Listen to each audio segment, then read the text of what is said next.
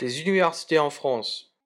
Après la révolte des étudiants et les événements de mai 1968, les universités ont une plus grande autonomie de gestion que dans le passé grâce à la loi d'orientation universitaire. Cependant, les universités continuent à préparer aux diplômes nationaux et très rarement aux diplômes d'université qu'elles pourraient pourtant délivrer. Or, seuls quelques diplômes nationaux conduisent maintenant à un métier. Par exemple, le doctorat d'EDA délivré par les facultés de médecine permet d'ouvrir un cabinet médical, la licence en droit délivrée par les facultés de droit, à laquelle s'ajoute la capacité à la profession d'avocat, permet d'ouvrir un cabinet d'avocat.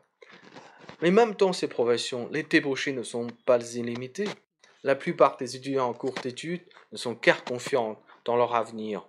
La question comment corriger cela est posée depuis déjà longtemps.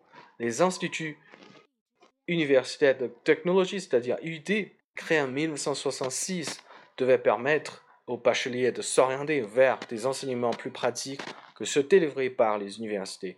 Aujourd'hui, 45 000 étudiants suivent les cours de 70 IUT.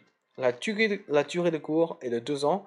Les enseignants sont à la fois des universitaires et des hommes de métier engagés dans une activité professionnelle.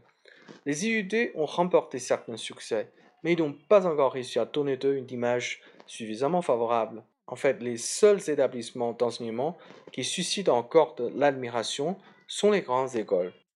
Les grandes écoles, à la différence des universités qui doivent normalement accueillir tous les bacheliers qui désirent s'y inscrire, le système des grandes écoles repose sur la sélection par concours d'entrée.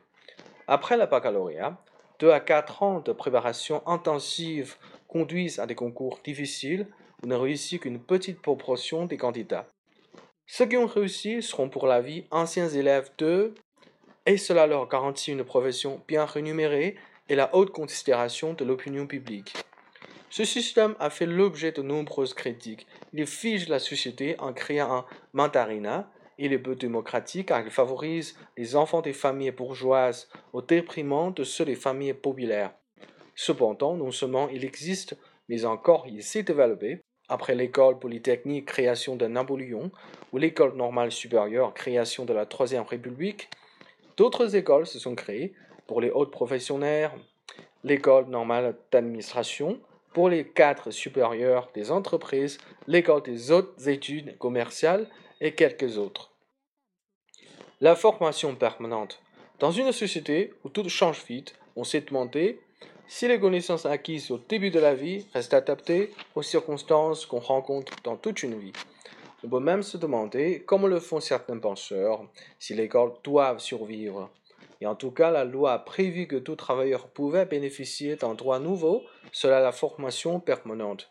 Les employeurs doivent donc consacrer une partie des salaires qu'ils versent à payer de cours de perfectionnement ou de recyclage à leurs employés et ces dernières ont droit à des congés spéciaux de formation. Il est trop tôt pour connaître exactement les conséquences de cette réforme qui date de 1971, mais si elle réussit, elle peut modifier l'attitude des Français devant la formation.